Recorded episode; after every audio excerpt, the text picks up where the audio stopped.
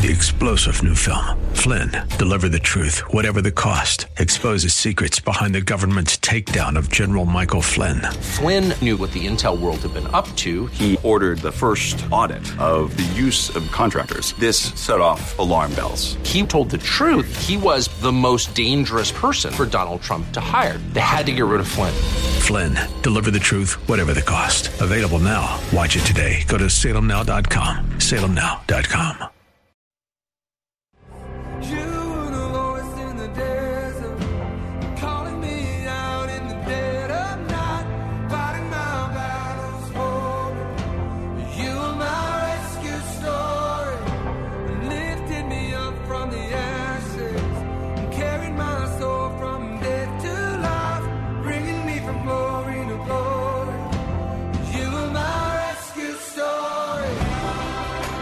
It's time for Rescuers, the show about people who change and save lives. Now, here's your host, Art Brooks. Hello, everyone, and welcome for another episode of the Rescuers Radio Show, heard every Thursday at 5:30 p.m.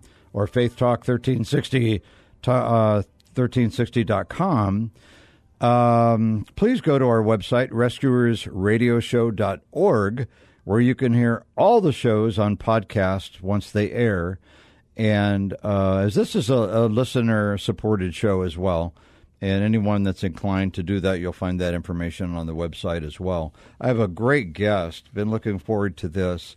Uh, Nancy Williams, Executive Director for the Arizona Association for Foster and Adoptive Parents. Hello, Nancy. Hi. Move up, please, to the microphone. Okay. There you go, or pull it. It's to great you. to be here, Art. Pulsey. Yeah. So uh, glad you found us. Uh, thank you.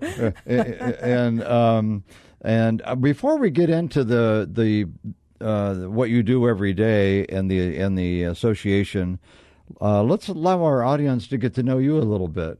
Uh, take some time and go for uh, tell us about your backstory. How did you get to this place in your life? Oh, great! I would I would love to share that. I've had quite an, quite an incredible journey uh, in my life. I'm one of those fortunate ones where I feel like I know my life's purpose. Uh, and so um, that's been really great. Oh, wow. Yeah, yeah. So um, just you know, grew up, mom, dad, siblings, um, and uh, had the experience of of losing a, a brother uh, really young uh, when I was a kid, and and he had some disabilities, and I feel like that was really put in my path to lead me um, to start volunteering, working with people with disabilities, um, going to the University of Arizona, um, studying rehabilitation, uh, and uh, then interpreting for the deaf. And then I came up to ASU and did my master's in special education. So I spent uh, about 30 years um, teaching uh, to kids with disabilities, coaching teachers, became an administrator. Um, and uh, my husband and I, all along that way, uh, we wanted to have kids, and and we talked about adopting children, uh, even when we were dating. His uncle had adopted children. My aunt had fostered babies. So um, after we had our first child, biological child, uh, we we were found uh, with secondary infertility. And we just said, okay, that's the message. This is what we're going to do. And so we started adopting kids. Um, we adopted three kids. They were um, specifically placed at three different times, uh, none biologically related. And uh, we then decided to do foster care. So my husband uh, resigned from his very stressful position uh, which was working with kids um, with um, extreme emotional needs. Um, and we decided to do foster care. And so we did that for a little over 26 years. And uh, we have eight kids total because we did adopt some more children from foster care. And so um, that led me to, you know, meeting other foster and adoptive families. I met someone, she reached out uh, because Arizona was the only state in the country without a foster parent association. So she reached out to agencies. You're from here? Or? Um, well, since I was 12 years old. Okay. So, All right. All right. yeah, basically, I'm Yeah. from here.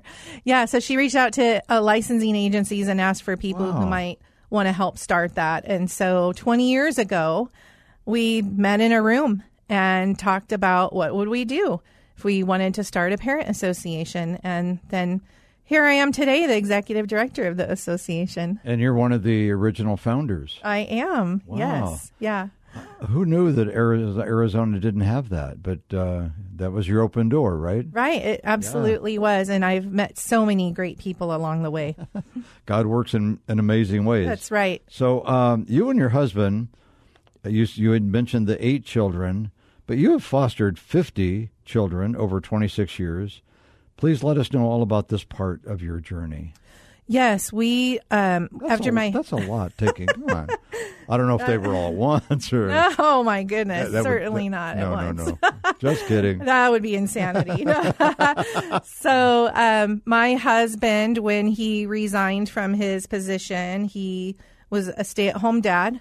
Um, you know, some of our kids have special needs, and daycares really aren't super accommodating for certain special needs. So, he became a stay at home dad, and we started doing foster care for babies.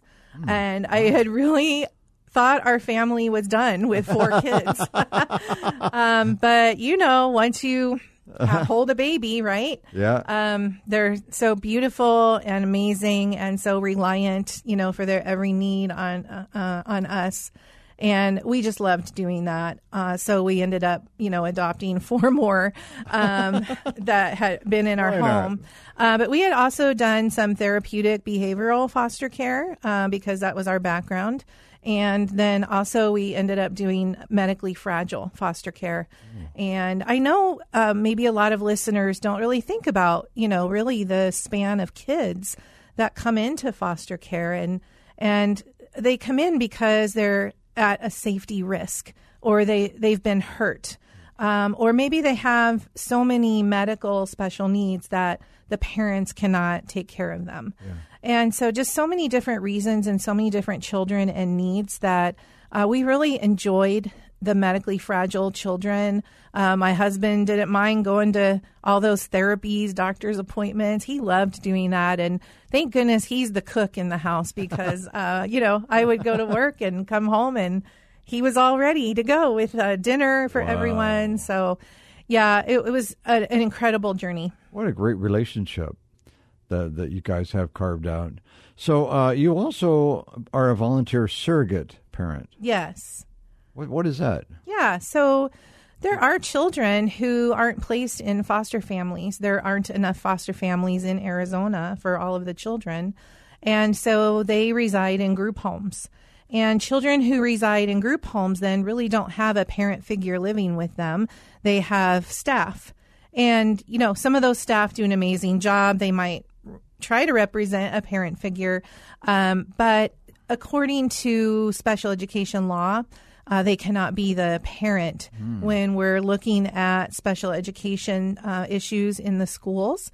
And so, if the biological family is not able to be the parent uh, in this process, then they need to call upon a surrogate parent um, to really be a part of that child's educational special education case um, and be that voice at the table for the child. And so I do that for children. that over a long group period of time? Sometimes It is. or- It is. One of uh, my students I have on my case right now, I've been with her for four years. Oh my gosh. Yeah. Yeah. Well, good for you. And um, so um, your board of directors, I believe, are all volunteers, Absolutely. They are. and they are all foster kinship and adoptive families, right? Yes, absolutely. We have 11 board members, all volunteers, like you said, and each one, you know, has walked that um, road of, um, you know, helping these children, parenting these children. And they're an amazing group of people, and our board is highly involved in all of the activities of the organization. I mean, it's a big volunteer job. Wow. Yeah. So um, I have a couple of questions. One is, what's the difference between kinship, fostering, and adoption? Right. So kinship is when grandma or uncle all of a sudden are called and said, you know, your relatives have been removed um, from their family environment and we need a family for them to go to. Will you take them? and it's a very quick, short notice typically. And so, um, grandma or uncle or whatever uh, kin relationship that is, they have to make a very hard decision, you know, on, you know, can I take these kids? So that can be because of behavioral health or a lot of different reasons, I would think, right? Um, well, not necessarily behavioral health. If um, if the family, the children's parents, are struggling with addiction, Yeah. uh, mental health, Right. Or maybe they don't have the skills to be a safe parent at that time, Yeah. um, that might lead to removal of the children. Wow. Were you shocked to find out that Arizona didn't have an association like this, or how how was adoption being handled before that? Yeah, so there are licensing agencies that contract with the state of Arizona. Um, and so those agencies have, you know, their group of families within that agency and they support those families. But it, it was pretty shocking to me that I had no other contact with any other families from other agencies, you know, only through my agency. And, um, you know, that's not a whole lot of families, uh, maybe, or maybe we're all in different geographical regions and we don't ever see each other. And so there really wasn't a support network of family to family like there needs to be.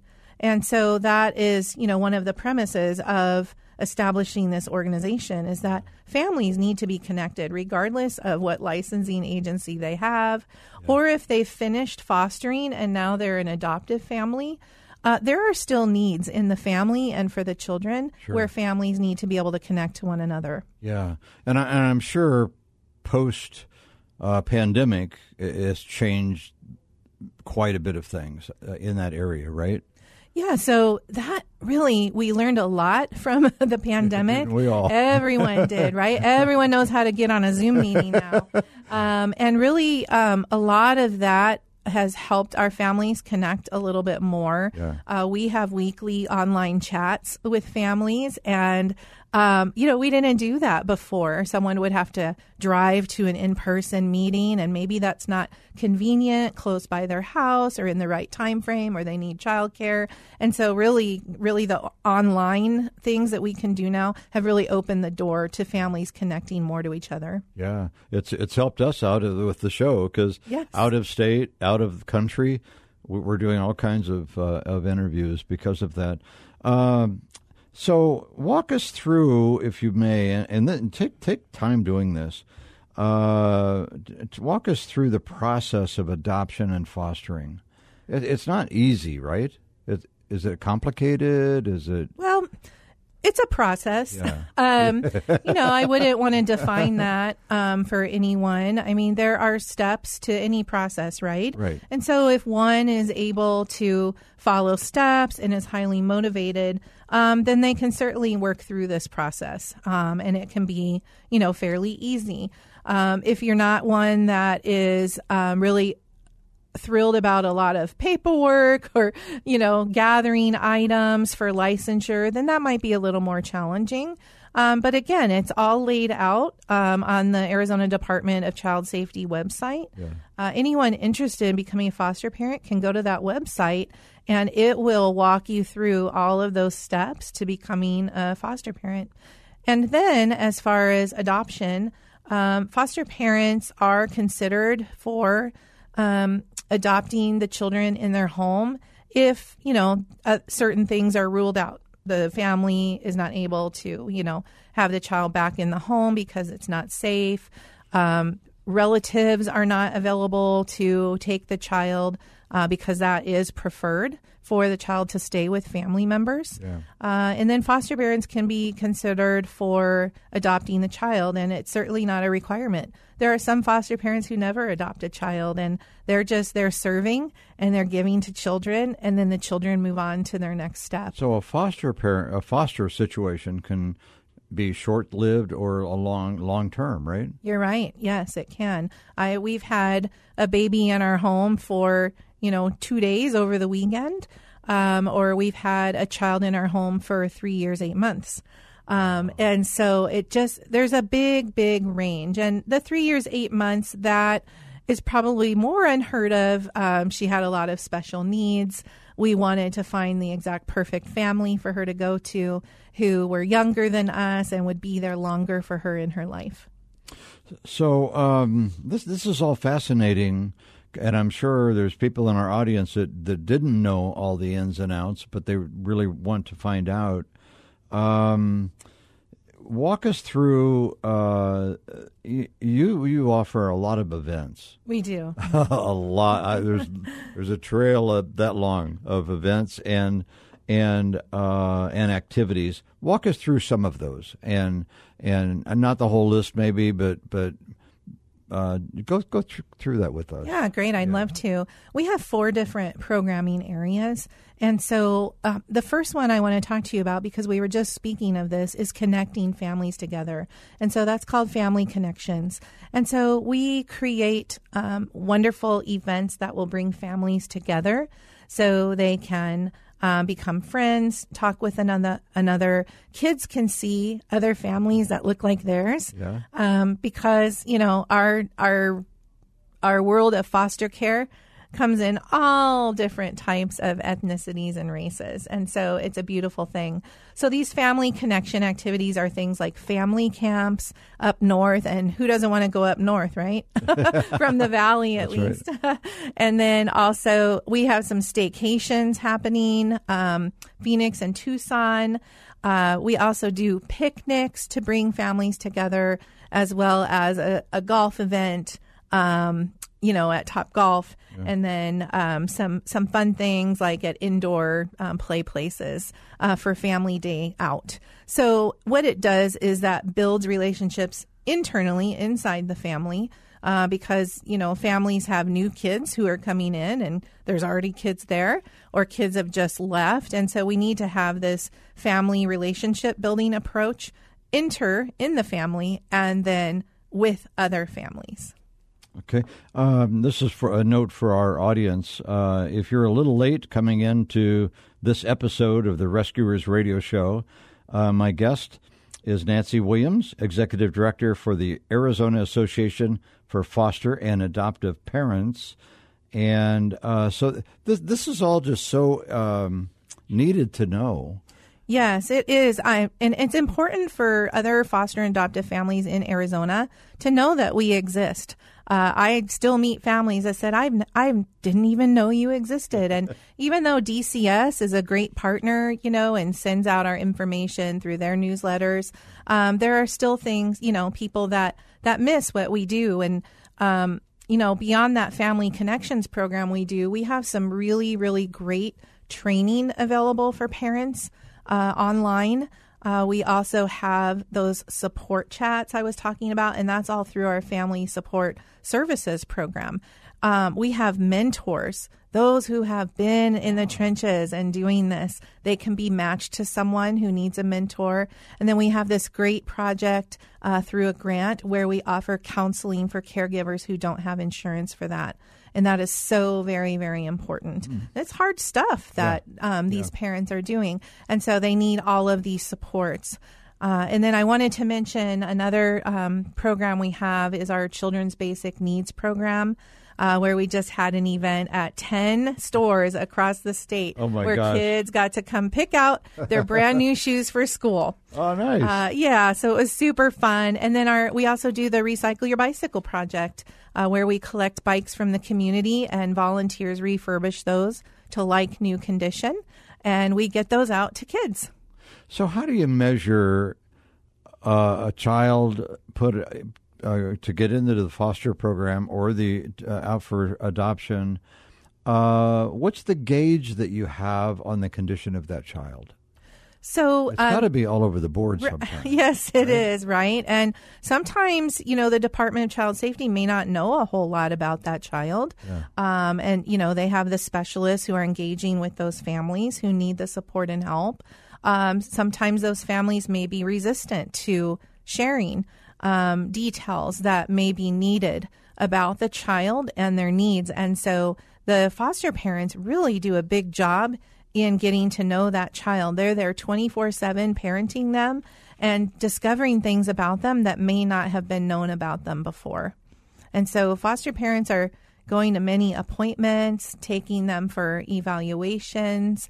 Um, and, and so there's a lot of connecting that foster parents are responsible for for the benefit of the child. So you you that child comes with a bio, well, I call it uh, something about the child, and uh, whoever it, that agency that's coming from. Uh, but you still have to have a lot of time with them to figure certain things out, right? You do. You need a lot of time, and the when children are removed from their home, that's very, very traumatic. Sometimes there's not a lot of time. It might be a high safety situation, and so the the Department Child Safety Specialist tries their best um, to get as much information as they can. But sometimes, art, um, honestly, a child comes with their name and birthday on a form. Uh, and yes, the, the parent, the foster parent then has a lot of responsibility in getting to know that child, uh, caring for that child, showing love to that child, and figuring out who they are and what they need. So, is there there must be a time period that they can have that child? Uh, is that is that open? Is it uh, until they really are, are comfortable and know each other? Yeah. So once a placement happens, that is supposed to be the placement until the child returns to their family, uh, because that's the ultimate goal. That's the child. foster program, right? Okay. hmm So, um, but there are court hearings and things, and so if the Department of Child Safety has done a removal, um, then that goes to court within 72 hours, and the judge decides if the child does need to stay in care and become a dependent of the state, or if they need to go back to their family. Okay, so um, gosh, you, you uh, because of your background, you uh, you were very well prepared for this, right? Uh, I live this. yeah. So uh, um, you had you had no clue coming to Arizona, right? That that op- option, this option, wasn't open to you.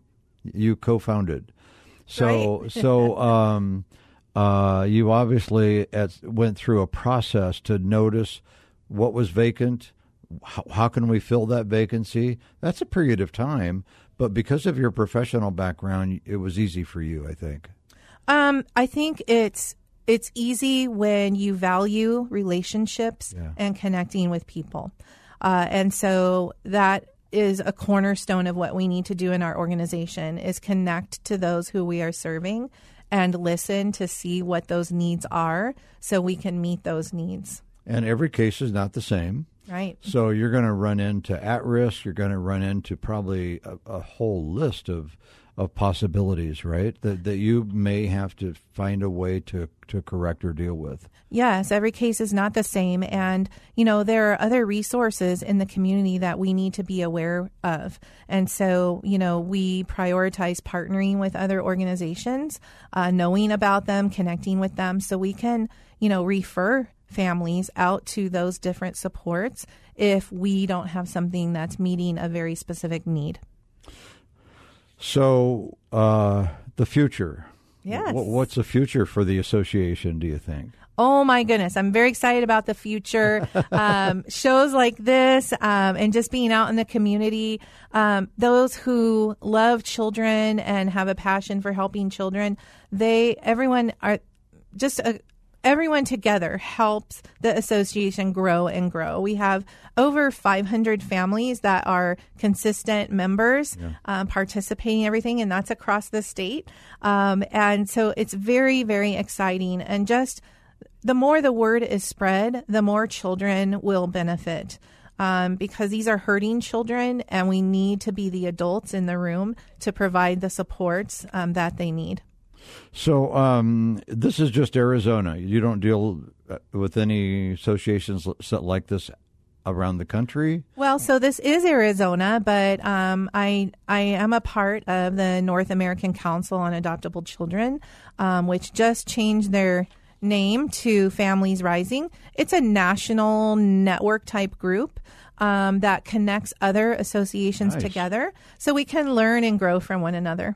So um, we're in our last uh, couple of minutes, but I'm sure there's somebody in our in our large audience that would like to know more about you and how to contact you. How would they do that? Yeah, I would love for them to do that. Our website is a z a f as in foster a p as in parent dot org all of the information there um, on the website is my contact information. It describes all of our programming, and also if viewers feel inclined to, you know, support monetarily, all of that information is on the website as well, uh, because we are a qualifying foster care organization. So um, tax credit time, um, yeah, everyone can benefit from that tax credit, and um, it's important to know too that you can still give to your kid's school. Uh, you can still give to another charitable organization, but there are specific foster care charitable organizations that you can do, give to as well, and you know really have a bunch of tax credits on your return in Arizona. Awesome. Yeah. So, uh, Nancy Williams, you and the Association for Foster and Adoptive Parents are rescuers. And thank you, and God bless for being on the show today. Thank you so much. I sure enjoyed this. Thank you.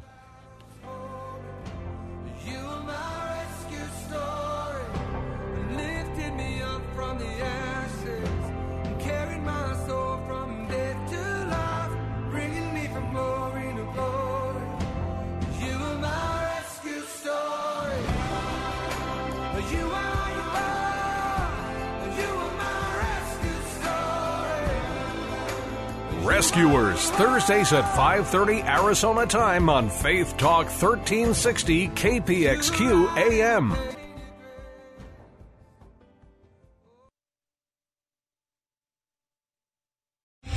Three star general Michael J. Flynn, head of the Pentagon Intelligence Agency, knew all the government's dirty secrets. He was one of the most respected generals in the military. Flynn knew what the intel world had been up to, he understood its funding. He ordered the first audit of the use of contractors. This set off alarm bells. The explosive new documentary, Flynn, Deliver the Truth, Whatever the Cost, uncovers the facts behind this scandal. Flynn told the truth. He was the most dangerous person for Donald Trump to hire. I find out the worst enemy that I'm going to face in my life is right here in America. They took my assessment and they wanted me to change it. And I was like, I'm not changing it. They had to get rid of Flynn with in depth interviews, archival footage, and never before seen personal records of the man behind the headlines. I just felt like I was drowning. Flynn, deliver the truth, whatever the cost. Available now. Watch it today. Go to salemnow.com. Salemnow.com.